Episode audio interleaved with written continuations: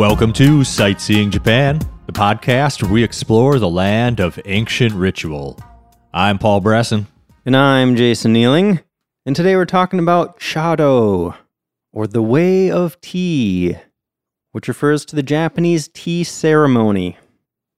Chado is one of the three classical Japanese arts of refinement, along with Kodo, which is the appreciation of incense, and Kado, also known as Ikebana, which is flower arranging, which we talked about in episode 90.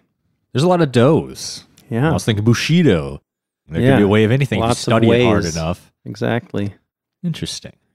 And I was actually surprised at how much my research on the tea ceremony reminded me of the Ikebana episode. There are a lot of parallels there, you know? Yeah, absolutely. I mean, for one thing, they're both very old art forms, and they've been like refined over the centuries, you know? Imagine multiple generations of people just constantly working to make subtle improvements to a certain process, and eventually every little element is perfected. There's so many ancient Japanese arts where that happens, and it's just at an insanely high level now. And that's why when we talk about so many of these Japanese culture type things, you need to study for like your entire life to master these arts. Yeah, I know exactly what you're talking about. I was actually thinking that regarding painting recently. Like, eventually, artists just got so good at painting, like, they could do abstract, they could make it look almost exactly real, anything in between. That that's where we started getting this wild abstractionist stuff we have now because, like, well, we can do everything else. So, to like innovate new art, I need to come up with something very different that no one's ever seen before. Mm-hmm. I don't know. It feels like with these Japanese arts, it's not so much about innovation as it is like refinement. Like you're building on these old ideas and you're Right. not fundamentally changing them. You're making them more precise, or I I don't know what the word is exactly. You know what I mean? Yeah, Just the attention they're, to detail. they're not going for big changes. It's uh, we have a very specific thing we want to do in mind, and we're just going to try to do it as flawlessly as possible or as well as possible, and just refine everything in. yeah. It'd be like if you were trying to paint the most perfect picture that looked exactly like reality. You would just keep trying to refine it better and better and better, and you would never move beyond that. Yeah. The attention to detail is just insane. Every little piece of the tea ceremony is choreographed from the way you set up and decorate the room that you're doing the ceremony in. I the- love how the clothing's involved so much. Yeah. And all the little movements of how you handle your clothing. Like you have to, you know, grab your sleeve in a certain way so it doesn't touch the rim of your tea bowl and stuff. Yep. It's just amazing. I also thought it was interesting to hear about all the different schools. Like, I was under the impression that the tea ceremony was kind of one thing, but there are a bunch of different schools that have their own different ways of doing things. So it's like as the process is getting refined over the years, people refine them in different ways. And it's like, oh, I think that this type of movement is a little more efficient or more beautiful or whatever. Yeah, absolutely. And even within each school, the ceremony will vary depending on all sorts of factors like the season, the time of day, even the level of formality, the setting, how many people are joining in the ceremony. There are just so many things to think about. So, you know, at first it might sound just unimaginable that people could spend centuries trying to refine this thing, but there are so many tiny details to think about that if you dedicate yourself to making it as perfect as possible, it's almost like that refinement process never ends, you know? Yeah, definitely. It'll probably keep going. Yeah. And another thing about the tea ceremony is all of this is not just for making and drinking tea. Obviously, that's part of it. But a big purpose of it is for the guests to enjoy the hospitality and atmosphere that the host is creating. And it's also a distinct separation between fast paced life and the ceremony. The ceremony goes at the pace it's going to go at, the natural rhythm of having tea with somebody. And that's never going to change, no matter how fast life gets around it. I love that about it. Like reading about the procedure of the whole ceremony. There's so many pieces of it that are designed specifically to put you in a certain frame of mind Yeah. where it's like you are separated from your normal daily life and you're in this special ethereal kind of like world of beauty or something. Yeah. Another thing that stands out to me in that same line of thinking is like even at the end, everybody stays there while the tools are washed and put away. So everything is exactly back to its place, ready to go for next time before anybody leaves, before anything's over. There's no like, ah, great party, we'll clean it up later, which has its time and place, but not in the tea ceremony. Yeah. So I think maybe the tea ceremony that most people imagine if they've you know, heard about the tea ceremony or seen some part of it, a very formal tea event is called chaji, which I think, I don't know, that's kind of what I was imagining before I did my research.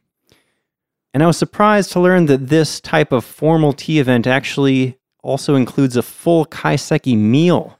Right. I was not aware of that myself. and the meal is followed by the tea. And there can even be two types of tea served. You got thick tea and then thin tea, which we'll talk more about later. But the entire event, this whole super formal tea ceremony, could take up to four hours. Yeah. Had no idea. Yeah. I mean, it's interesting. It's like includes a whole f- meal, right? Multi course meal, and they call it the tea ceremony. Yeah. Because the tea really is the focus. Like, that's the climax of this whole experience. The meal is really just to prepare your stomach and like make sure you're satisfied and you feel good and you're like in the perfect, you're perfectly prepared to accept that tea the way it's supposed to be enjoyed, you know? yeah.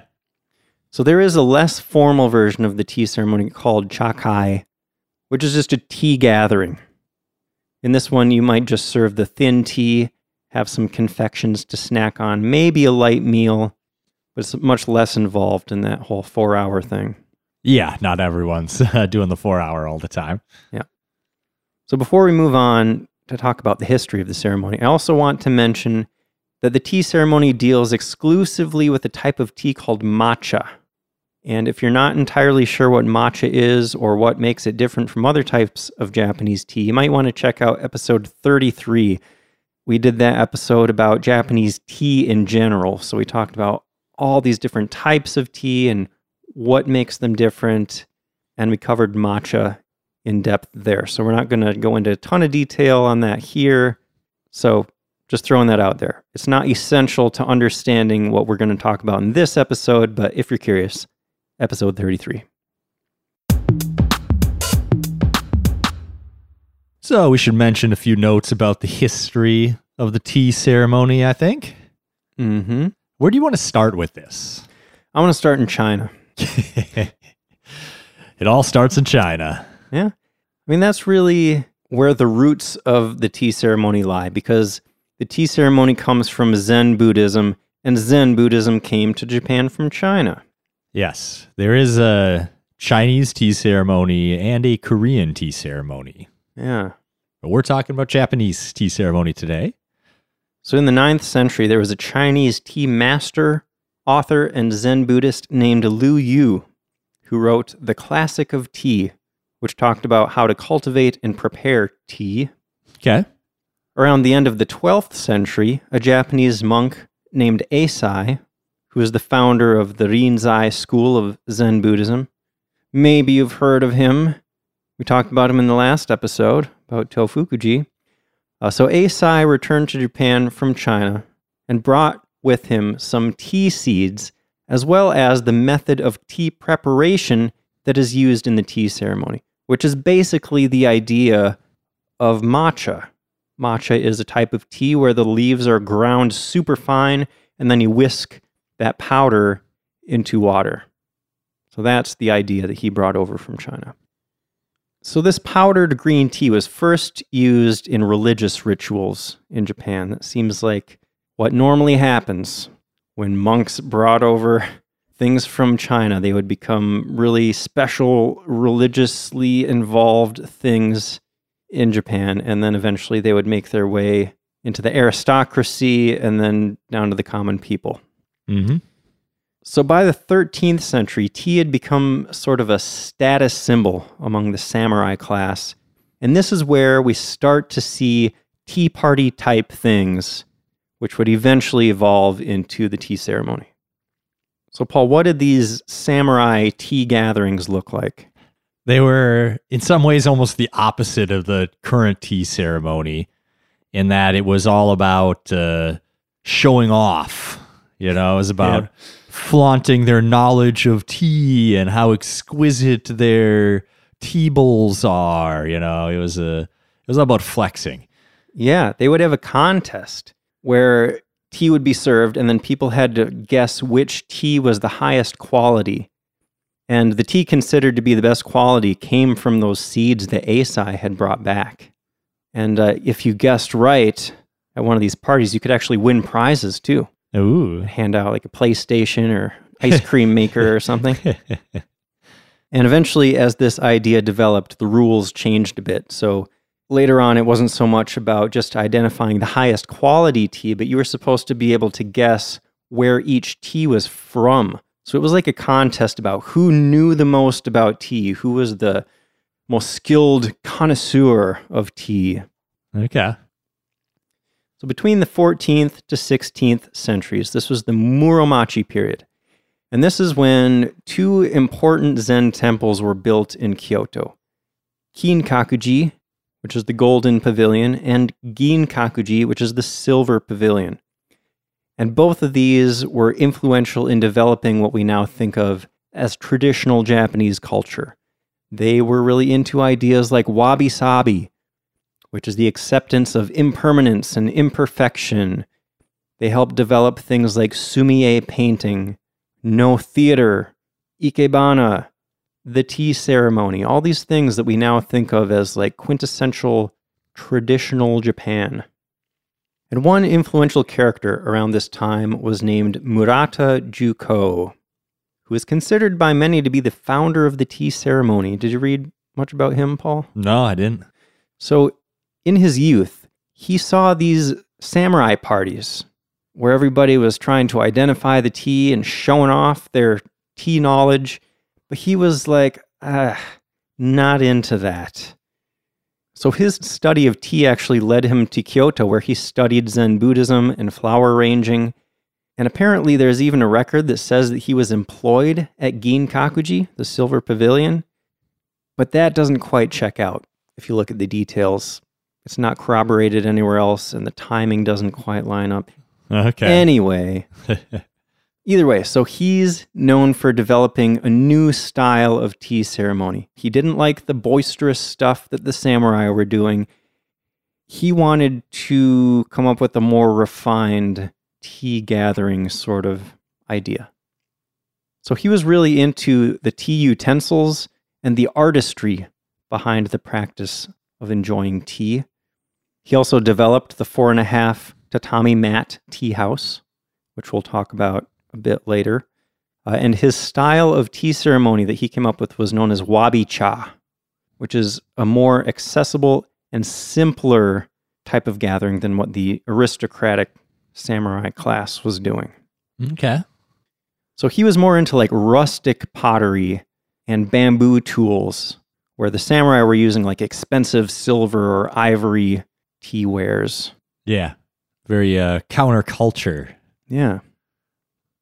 So by the 16th century, by this point, tea was available to all levels of society, and the idea of the tea ceremony was further refined by people like Takeno Joo and Sen no Rikyu. So Sen no Rikyu, we talked about him in the tea episode because he was a really important guy when it comes to tea. Some people call him the founder of the tea ceremony, but then, like I said, some people say that Murata Juko guy was the founder and that Sen no Rikyu just perfected it based on Murata Juko's ideas. Okay. Anyway, but he was really influential and he was able to spread the way of tea around the country because he was the tea master for Toyotomi Hideyoshi, who was a very important character in Japanese history, of course. He was one of the three great unifiers of Japan. Yep. Hideyoshi used tea partly as a means of solidifying his own political power by trying to spread and influence the culture of the rest of the country and tie the whole country together. I thought that was really interesting this symbiotic relationship between tea and politics. Yeah. Hideyoshi did some other things to spread tea ceremony, such as hosting the Grand Kitano Tea Ceremony in 1587 and constructing the Golden Tea Room. So he was uh he was into tea, Mm-hmm. or at least using it for his means. Yeah, it seemed like he and Sen no Rikyu were pretty close for a while. yeah. So what ended up happening there? well, eventually, Toyotomi Hideyoshi started to feel threatened because tea culture, the way that Sen no Rikyu was practicing it, it was based around ideas of rustic, simple aesthetics. They don't really jibe that well with ideas of being a rich warlord, I guess. You know, it's just kind of two different worlds. Yeah. So eventually, Hideyoshi executed one of Sen no Rikyu's leading disciples, and then, like a year later, he ordered Sen no Rikyu himself to commit ritual suicide.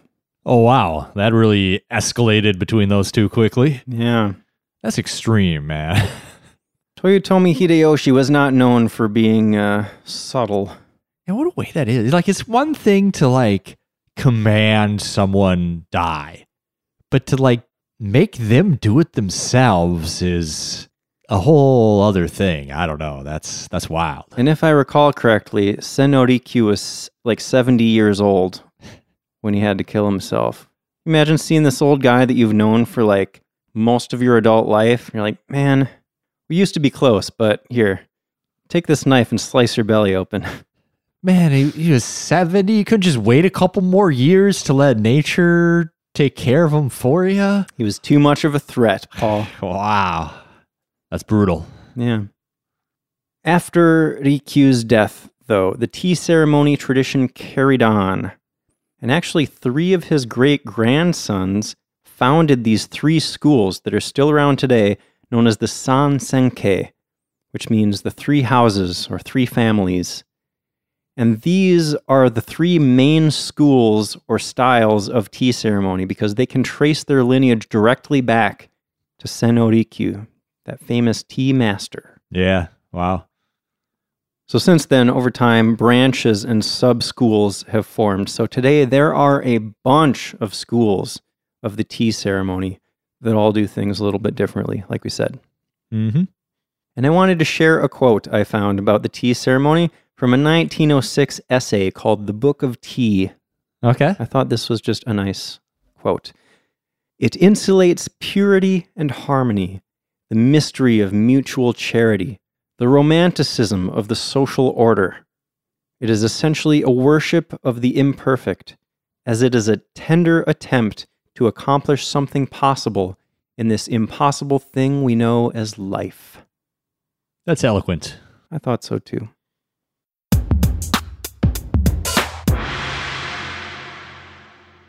So, time to talk some more about the specifics of the tea ceremony.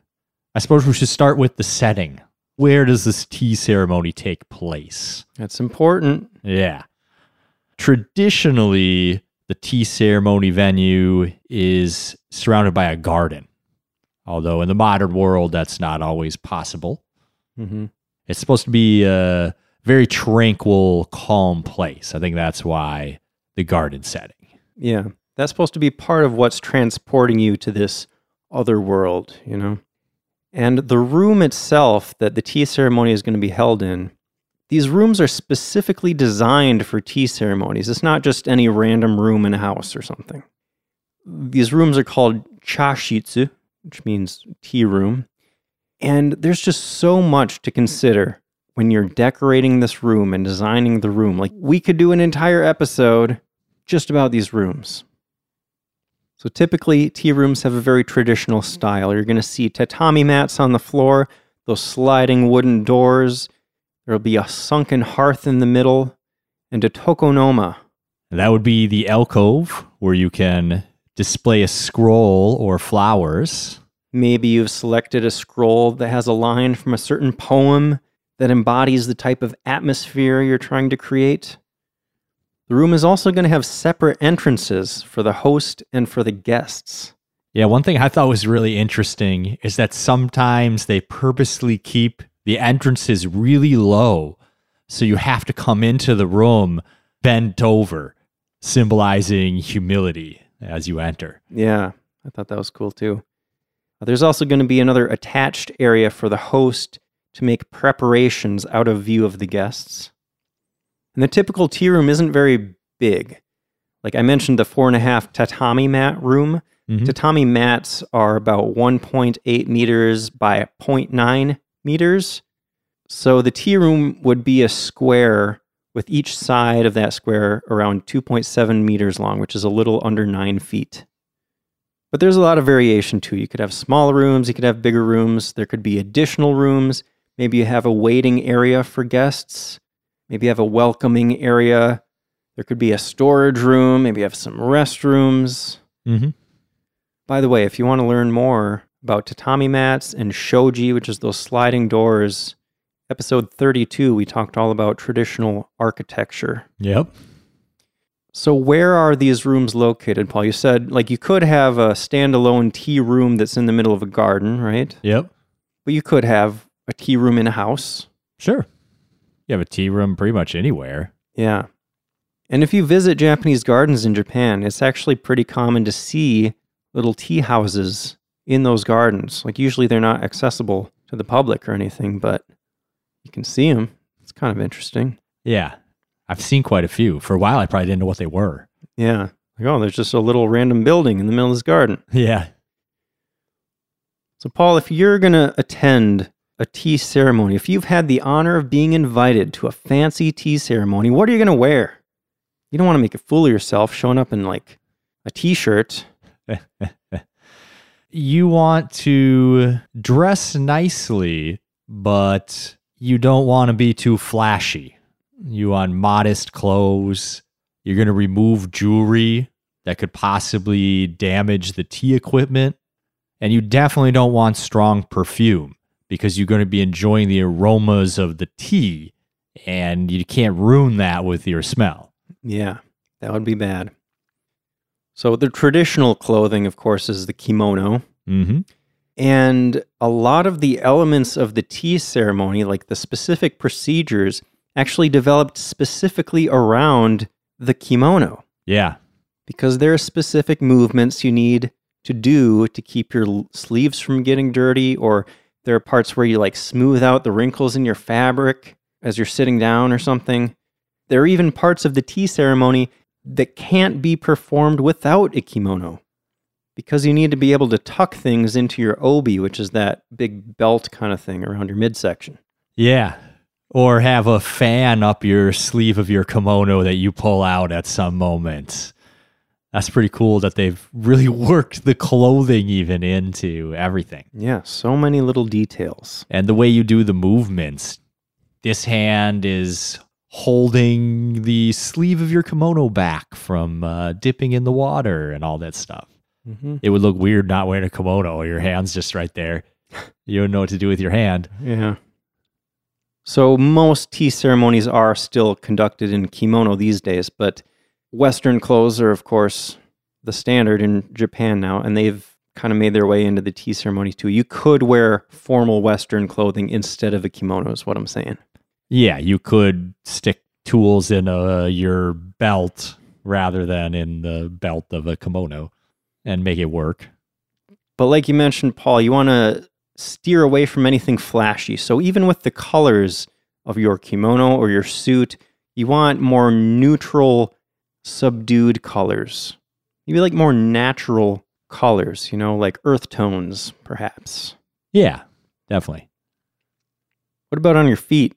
Uh, you're going to want to put on special socks that will be given to you generally while you're preparing for the tea ceremony. Yeah, these are those divided toe socks called tabi, where you got your big toe separated from the rest of your toes. Mm-hmm. So here's a random thought I had when I was doing my research.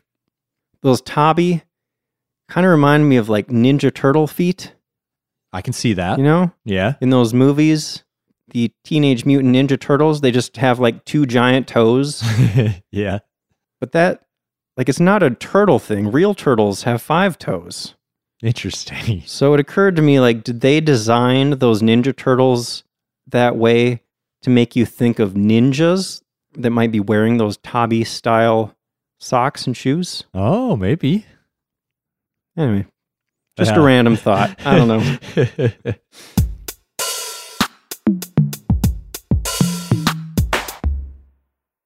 So, when you're setting up for the tea ceremony, it's very important to consider the season. This can affect a lot of things, like how you decorate the space, what you're going to wear, even the specific equipment that you will use to make the tea, and the actions that you will perform.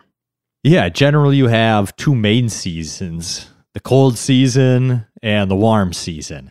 So, in the cold season, you're going to be using the hearth and preparing your tea that way.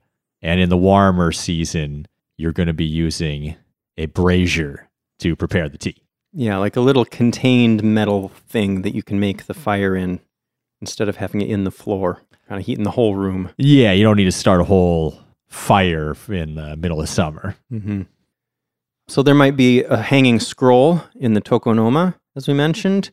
So perhaps you choose a scroll with a character on it that harmonizes with the season. Like Yep. in the summer, maybe you choose one that says kaze, which means wind. Or in the winter, perhaps you have a scroll with a painting of a winter scene. Or maybe you have a flower arrangement instead of the scroll. You could use seasonal flowers and materials to put that together. Check Yep. out episode 90 for more about flower arranging. Your clothing could change too, right, Paul? Yeah, absolutely. You'd be wearing lighter clothing in the summer months. In winter, you might have a lined kimono, and the colors could change with the season too. Mm-hmm. I saw that you're even going to use shallower tea bowls in the summer because they allow the tea to cool more quickly. And then in the winter, they use deeper bowls that retain heat longer. That's smart. Yeah, they thought of everything. So let's talk about the equipment that you are going to be using in this ceremony a little bit. sure. The equipment and tools used for this ceremony are collectively known as chadogu. First, you need a bowl to whisk your tea in. It's called a chawan. I thought it was very interesting that the bowls are frequently named by their creators or owners. Yeah. That shows, I think, the level of respect that they have for them, that they're worth having a name. Yeah, I mean, that's kind of arguably the most important part. You know, you need something to drink tea out of, or you're not going to be having tea. Yeah. Another interesting note is that irregularities and imperfections are prized. They're often featured prominently in what's considered the front of the bowl, which is the side that'll be displayed towards you when you're served your tea. Yeah. There are even different styles of bowls for different types of tea. Mm-hmm. Like we're going to talk about the thick versus thin tea. You're going to have different types of bowls for each one of those. So you're going to have a tea caddy, which is a small lidded container in which your powdered tea is placed for use in the tea making. And then you'll need a scoop to move the matcha from the tea caddy into the bowl, and that's called a chashaku. They're normally made from a single piece of bamboo, and you know, you might expect it to look kind of like a spoon, but it really doesn't. It's more like a little stick, and the end of the stick kind of curves up a little bit, so it's really more of a scoop than a spoon, and they're really narrow. Paul, have you? I've made you matcha, right? Yeah. I have one of those. You know what I'm talking about? There? Yeah. And you can see like the little bamboo node in the middle where the sections of the bamboo join. Yeah. I don't know. They're cool looking little utensils, like very natural and rustic. You know? Yeah. Speaking of natural and rustic, you're also going to have the tea whisk, which is called a cha sen. And this is really important because that's what you're going to use to mix the matcha powder into the water. And these also look really cool. They are also made from a single piece of bamboo. So, like the handle that you're holding on to is one end of a section of the bamboo. And then the other end, the bamboo has been sliced super, super thin and then bent out and like opened up into this whisk kind of shape. It's really pretty cool looking. Yeah. That's another thing that I thought was really cool and that I spent a lot of time thinking about. Like, how do you turn one piece of bamboo into that? Yeah. It's pretty cool how they do that. Yeah. Oh, we did a whole episode about bamboo. There's so many things you can make out of bamboo. Yeah. They came up with some really creative ideas for using bamboo. Yeah. What else do you need, Paul? Uh, you've got a chakin, which is a small rectangular linen or hemp cloth mainly used to wipe the tea bowl. Yeah, it's like a little tea towel. Yeah. There's also another cloth called the fukusa, which is made of silk. Ooh, And- fancy. Yeah, this one's used for the ritual cleansing of the tea scoop and tea caddy. I think you also use it to like take the lid off of the brazier where the where the water's being heated. Okay. And I saw a video of somebody using that, and it's just beautiful. Not only the cloth itself, but the way that they use the cloth, like all the little movements of how to perfectly fold the cloth. Just every little movement. I can't stress enough, like how crazy it is that every movement you make is prescribed. Like it is a part of the process that you need to be able to do perfectly. It's like tea ceremony, origami. Kinda. Yeah. It'd be cool if you're at the tea ceremony and all of a sudden uh, the host like folds a napkin into a swan. I don't think I haven't heard of a school where that's part of it, but that would be interesting. You can Yeah. start a school and make that yeah. part of your process, Paul.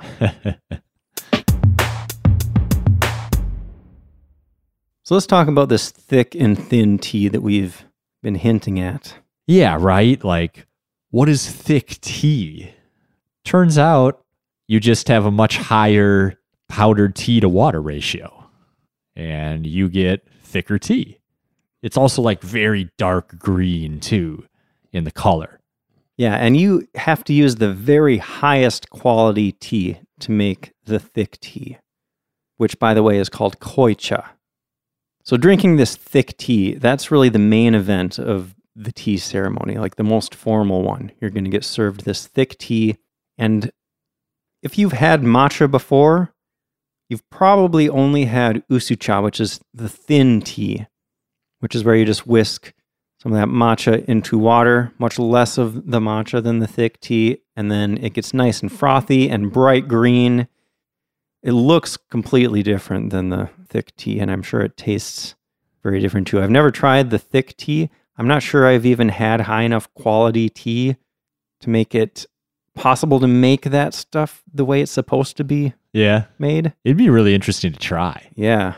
I thought it was interesting that you can't even like whip it up the way you do with the other tea. You have to like slowly knead it with the whisk until it's worked into the tea. Yeah. I remember reading that it's like the texture of honey. It's so thick. Wow. Wow. Yeah. Interesting. I Yeah. want to try it.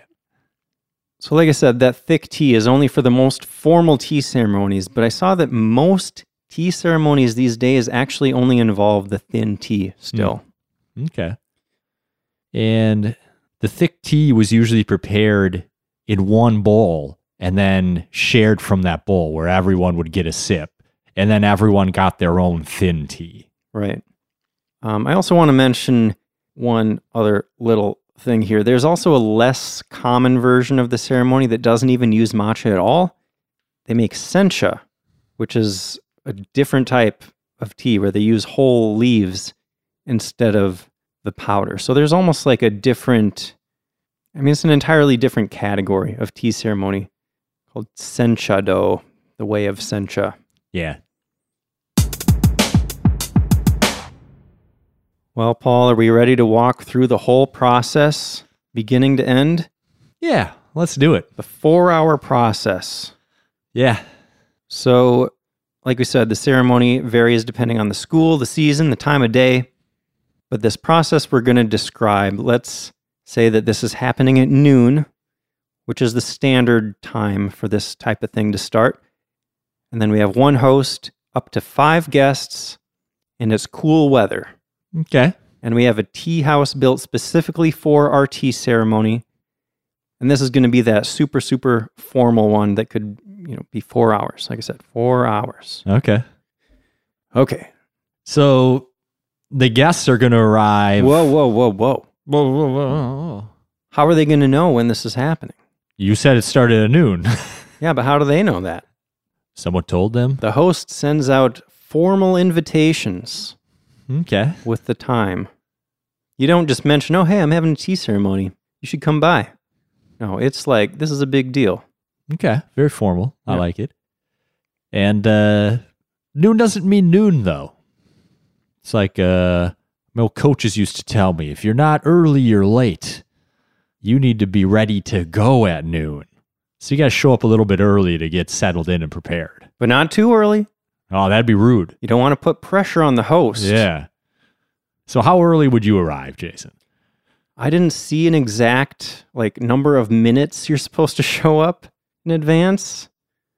Five minutes? Okay. I don't, I don't that's my guess. I'd go with like 15. 15. I feel like 15, I'm not really putting pressure on them because it might take 15 minutes for everyone to like get the socks on and get settled in. And it, you got to enjoy the room for a little bit and like enjoy your surroundings. You might be in a garden, like well, I'm thinking that's the stuff that starts at noon. eh, maybe. Well, go ask a tea master exactly which minute to show up. All right. If we ever go to a tea ceremony together, let's do 10 minutes. Okay. We'll split it. Split the difference. Yeah. Yeah. But then we'll ask the tea master, just being real, uh, how early should you show up? For real, for real. Yeah. So you show up. What do you do first, Paul? Um, you're gonna go to the waiting room if they have one, and you're gonna store your unneeded items such as coats, and you're gonna put on a fresh pair of Tabi socks. Mm-hmm. So this waiting room is going to be decorated in a similar style to the tea room itself. You're going to see those tatami mats. You're going to have a decorated tokonoma, that alcove, the scroll or flowers. So And I'm then- thinking this is like what's happening right before noon. You know, you want to give enough time that you can get in there, take off your coat, put on the socks, and then at noon you're like in the waiting room, looking around, admiring the room. Sure, That's what I'm going to say. sure. Okay. I mean, that depends on, on how fast your group moves. Some groups might take 15 minutes to get settled in. Some might only take five. Sure. I'm sure you could do it in five. Maybe. So at noon, exactly, I'm thinking that's when the host, or maybe even a helper of the host, is going to serve the guests some kombu tea, or roasted barley tea, or sakura tea, or maybe even just some hot water to drink while they're waiting. Yeah. When I first read that, I thought, oh, it's interesting. They're serving them tea at the tea ceremony before the tea ceremony. But then I learned it was four hours long. And I was like, okay, yeah, people need to drink Yeah. something in four hours. You could be drinking three different types of tea through this whole event. Yeah. So once all the guests have arrived, they're going to go to the outdoor waiting bench. hmm in the roji, which is that garden, the tea garden. And the host will have set up a nice little place for them to admire the garden and cleanse their mind and body while the host prepares everything inside the tea room. hmm And again, walking through that garden from the waiting room to the waiting area in the garden is supposed to make you feel like you're being transported from the mundane world into this almost sacred space. So when the host is ready, they're going to come out and walk over to the guests. And are they going to say anything, Paul? Are they going to say, hey, come on in? Everything's ready for you guys. No, It's not formal enough, right?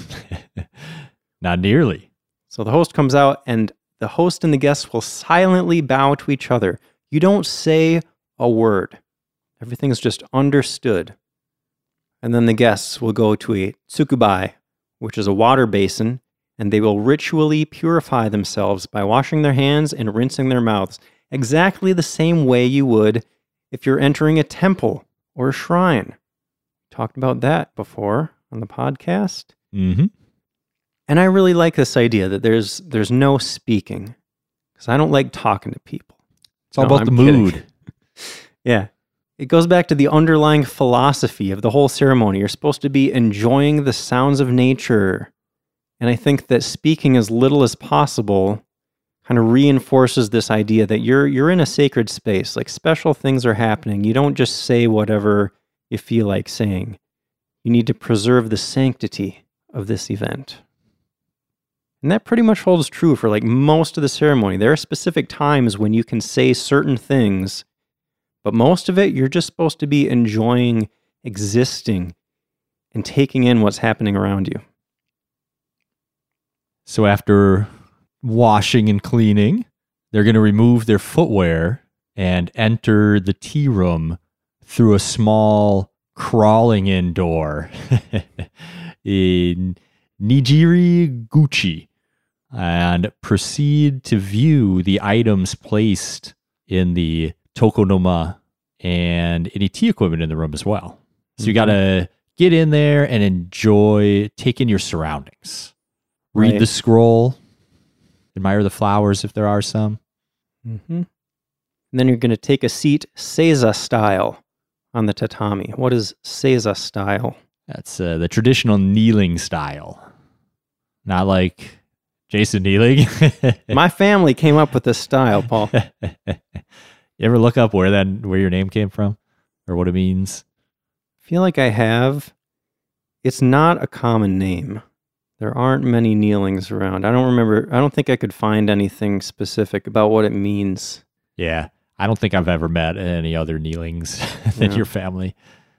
Breston's a pretty uncommon name too, isn't Correct, correct. Very few Bressons out there, at least in this country. it? I'm not even sure if it's Swedish or Danish. Hmm. I, I don't know. Like I've seen some videos on YouTube, like where'd your last name come from? But they're all like the common like English and German stuff, you know. Yeah.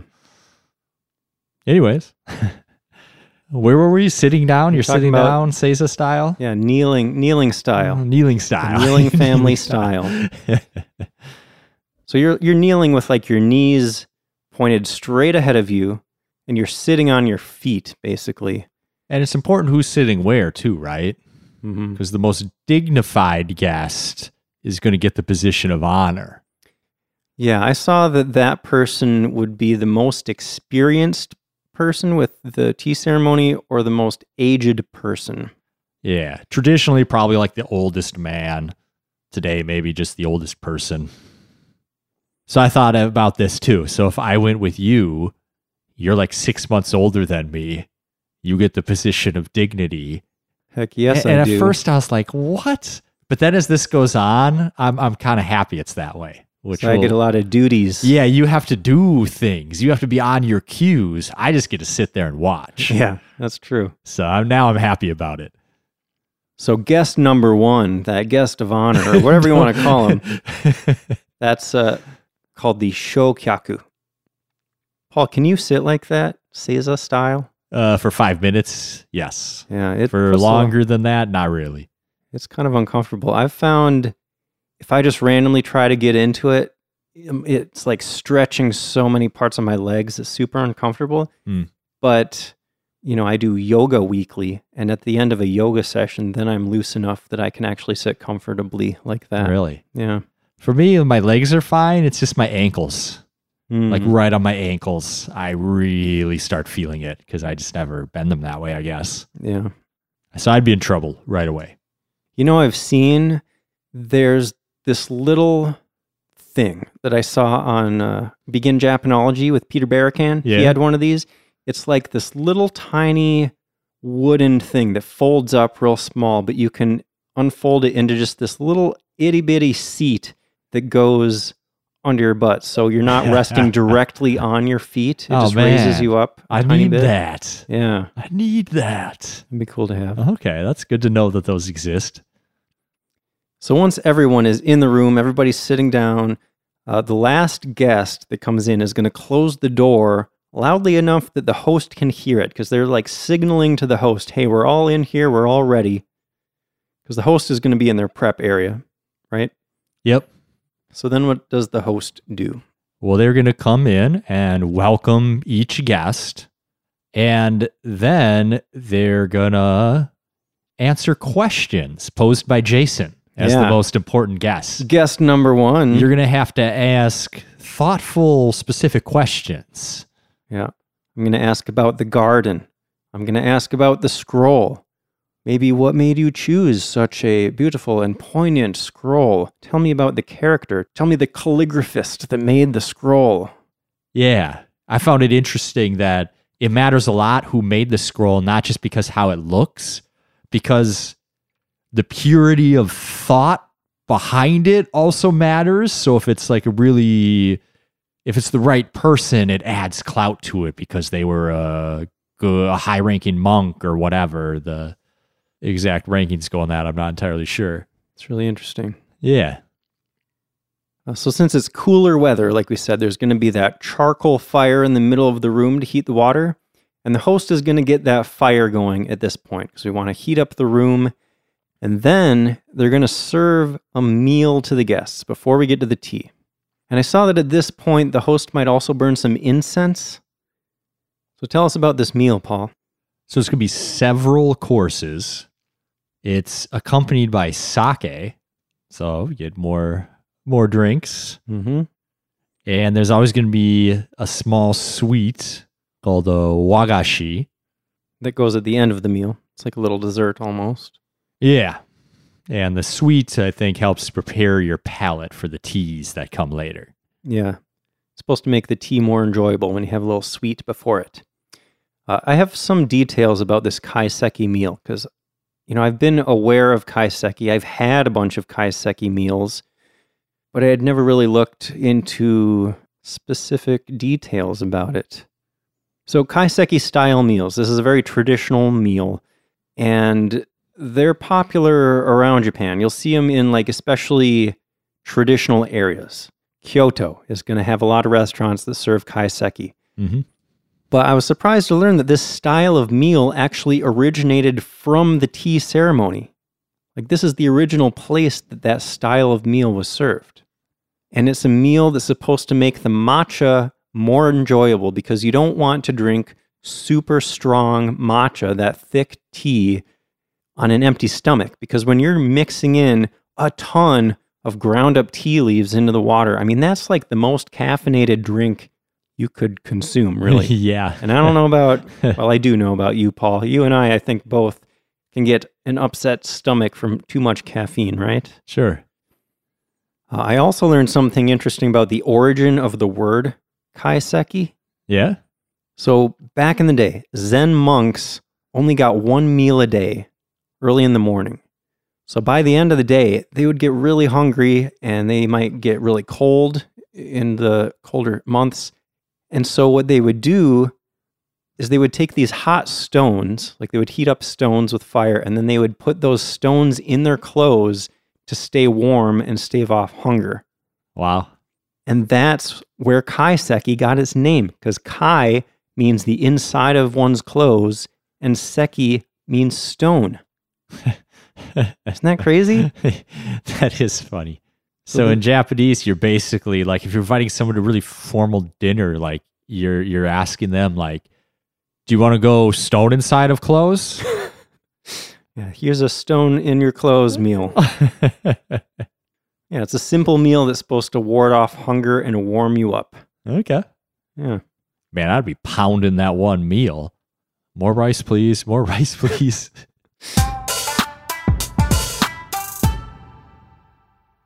So what happens after you get that wagashi, your little sweet at the end of the meal? Um, after the meal, there's a break uh, called the nakadachi, and the guests are going to return to the waiting area until summoned back by the host again. And the host is going to use the break to do things like sweep the tea room. They might take down the wall scroll and replace it with a flower arrangement. Or they could open shutters in the tea room to get more light in. And they also make the preparations to get ready to make and serve the tea. Yep. And then when the host is ready, they're going to have a bell or a gong that they ring in a certain way to signal to the guests that they're ready to serve the tea. And the guests are again going to purify themselves at that water basin. And then they're going to enter the tea room again and admire the new decorations. You know, they're going to look, oh, the scroll isn't there anymore. Now we got these beautiful flowers to admire. Mm-hmm. And then the host shows up, and now we're getting to the climax. Let's have some super amazing, super thick, super caffeinated matcha. so when the host enters again, they're going to ritually cleanse each utensil, including the tea bowls and all the other tools they're going to use, in the presence of the guests. Right. So, like you said, this is a ritual process. This isn't just, oh, you just wipe it down.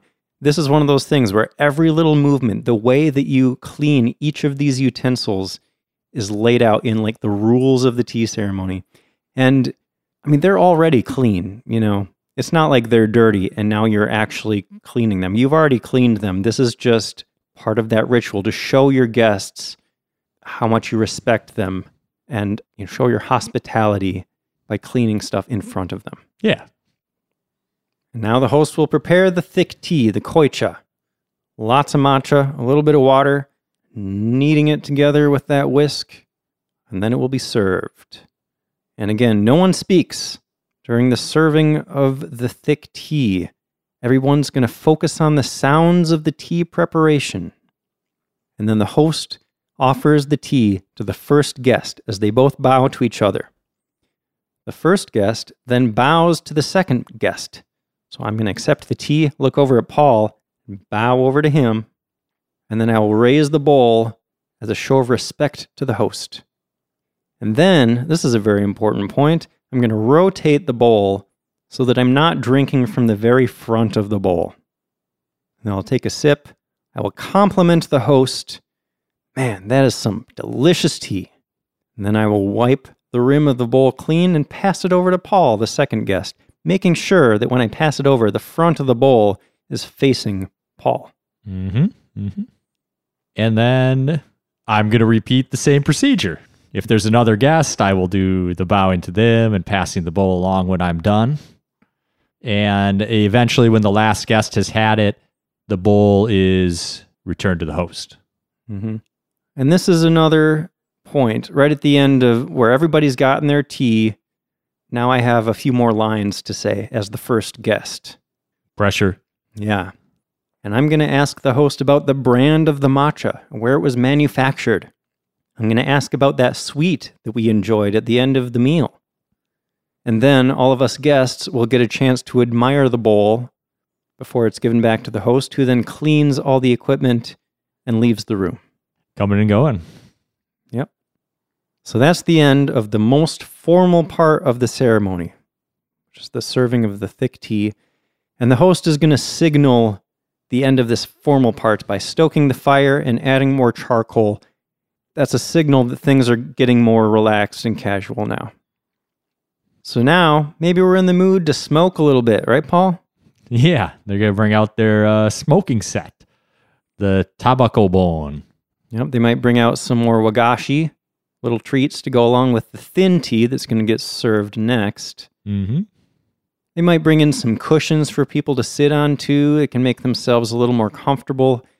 They wouldn't be using cushions when the thick tea is being served because of that super formal atmosphere. Everything needs to be done in a specific way. You don't get cushions. Yeah. And now it's more open to casual conversation. Everybody can talk, not just the ritual between the first guest and the host anymore. Mm-hmm.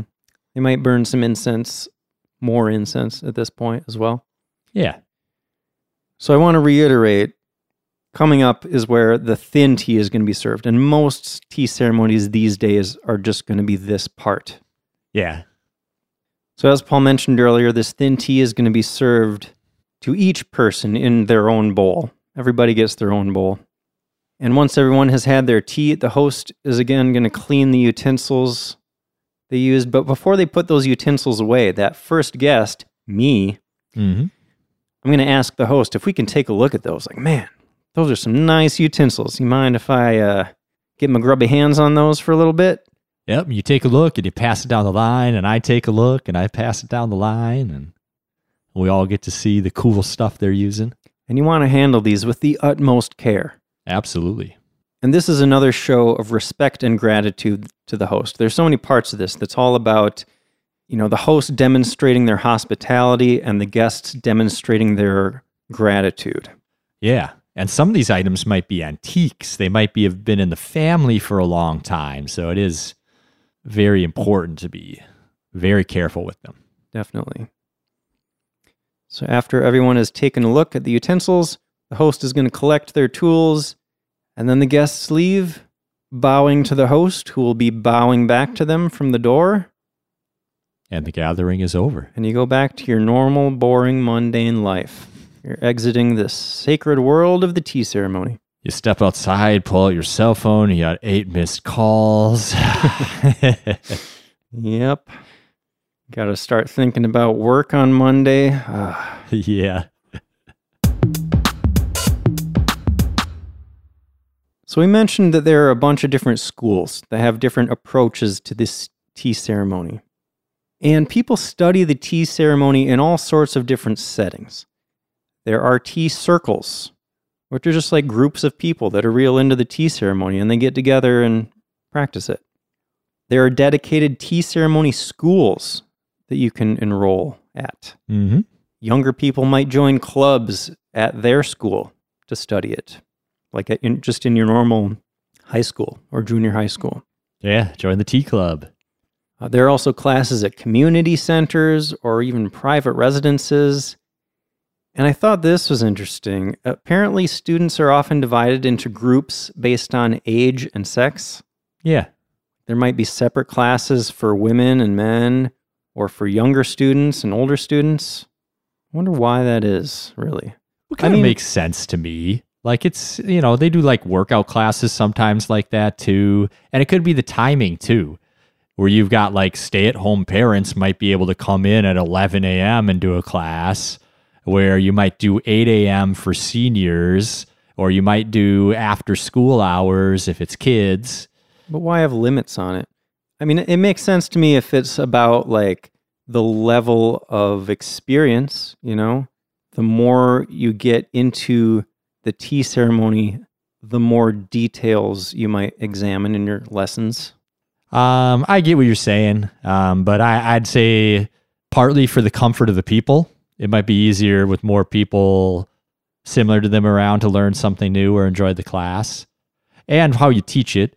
You'd probably teach tea ceremony differently to middle school kids than you would to uh, retired people. Sure. But I get what you're saying. Just go for a hard level system. How experienced are you? Yeah. You join the beginners class. Yeah. So if you are a beginner, you know, you got to start at the basics, which is really basic. Like you're learning how to properly open and close doors. You're learning how to walk gracefully in your kimono. You're learning how to enter and exit the tea room, how to bow properly. I'd struggle. I, I feel like I'm a little heavy footed. I just feel like they'd be like, You're not, Paul, you're not walking right. There's just so much. Like it's you know, it reminds me of like being a sushi chef, you know, you start out for 5 years just like toasting the seaweed. yeah. With the tea ceremony, you gotta you gotta learn to walk, and you can't master it for five years. yeah. I don't know. I don't know how long you stay at that phase, but I don't know. The basics are really basic, and I'm sure they're really strict about like you don't move on until you get this right. Yeah. So as you progress, then you'll start to learn about you know how to clean the equipment, all the little movements, what to say. You'll probably learn the role of the guest long before you get to the role of the host. Sure. And then once you learn all the basics, because even even that stuff, you're we're still talking pretty pretty basic. You get to start to practice the whole ceremony, starting with the very simplest style of ceremony. And one thing I thought was super interesting about learning the ceremony is that you're not supposed to take notes. Interesting. Yeah. Learn by repetition. Yep. You're supposed Okay. to imprint those motions on your brain. Yeah, I'm not I'm not much of a note person anyways. Me either. I feel like if I stop to take notes, I learn it less well in that moment.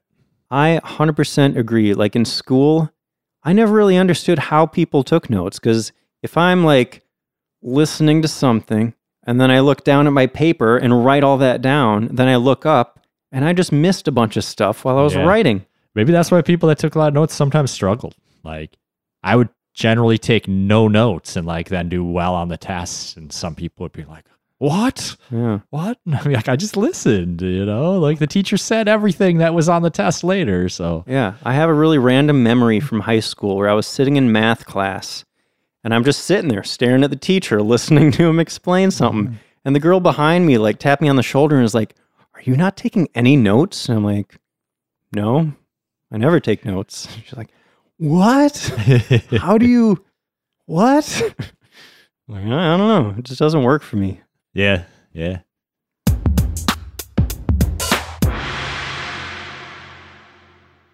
So if you want to experience tea ceremony in Japan today, you can. There are a lot of options, fortunately. You could have a Japanese friend that does it as a hobby, You could. but there's other ways too. One interesting I found is that some hotels offer the experience.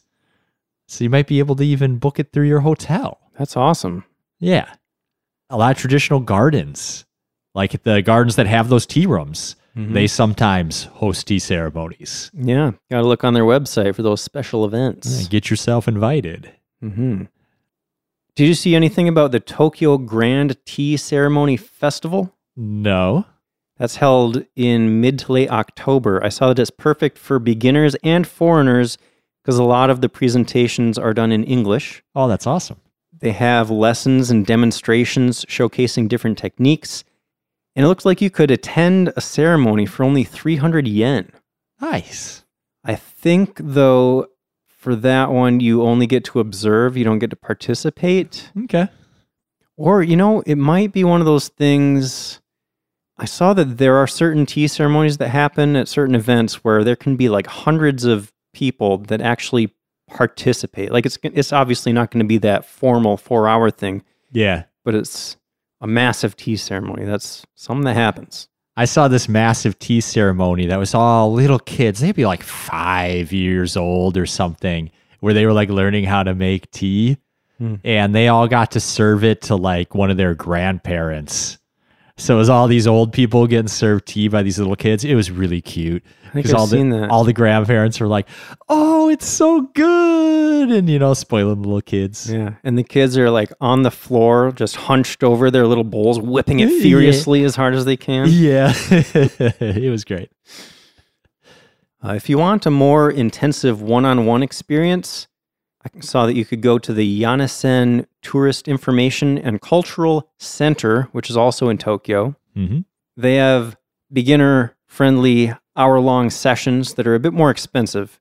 These ones are 5,800 yen if you're on your own, or if you bring more people, it's 4850 per person. Okay. I mean, also, if you want anything tea or in Japan, Uji is definitely a place to go. Mhm. I'm sure they got lots of tea ceremony down there.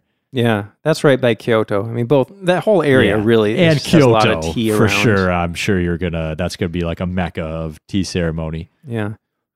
Uh, there's a kimono rental shop I saw in Asakusa called Nadeshko, where you can like rent a full kimono and perform a tea ceremony for around 5,000 yen. Okay. That would be cool. Yeah. Uh, there are even events hosted by Maiko or Geisha. If you want a geisha experience, you could kill two birds with one stone. Uh, we talked all about geisha and Maiko in episode 12. If you want to know more about them. And if you want to learn more about the tea ceremony from the comfort of your own home, I will recommend Japanese tea ceremony.net. Did you come across that website in your research? Yeah. They had a ton of stuff. Yeah. Like a lot of places that I saw in my research kind of have an overview. But that website, it seemed like they had sections that went in depth on every little aspect. Yeah. And they have a bunch of book recommendations too if you really want to get into it. Well, that's all I got, Paul. Same here. What surprised you most about the tea ceremony, would you say? I mean, maybe the four hours part. Yeah. I just didn't know that meal was involved. Hour, two hours wouldn't have surprised me because I knew it wasn't a fast paced thing. But yeah, the fact that the meal was involved and that it was that long. Yeah. The meal was a big surprise to me too. And that that was the origin of kaiseki. I had no idea. yeah, right. All right. Well, where can people uh, find us online, Jason? Well, you could go to our website, sightseeingjapanpodcast.com. Got a lot of good pictures there. You can find all of our episodes. You could donate to the podcast there if if you feel like doing that. You could send us a message. And if you're planning on going to Japan at some point, you could check out our travel tools section where we have some nice resources. Yeah, some very useful stuff there. Paul, what are we talking about next time? On the next episode, we're finally going to be tackling Kyoto, We saved it for episode 100. the ancient capital. So much culture there. Yeah. I feel like that episode could get very long. There's so much. Yeah, we'll have Kyoto. to we'll have to try to overview it. Yeah. Like I mean, we just did a whole episode about we've done a few episodes about temples in Kyoto that were whole episodes. you Yeah. know? We've already talked about specific temples for like three hours. and there's still like a bunch more famous ones that we haven't done. Yeah. So we'll see how that turns out. It'll be fun though. We both, well, we were in Kyoto together and I visited once without you and Yes. you've been there without me. Yep. So there's a lot to talk about. We've been all over that city. Yeah, absolutely. Cool. Well, thanks for listening. See you next time.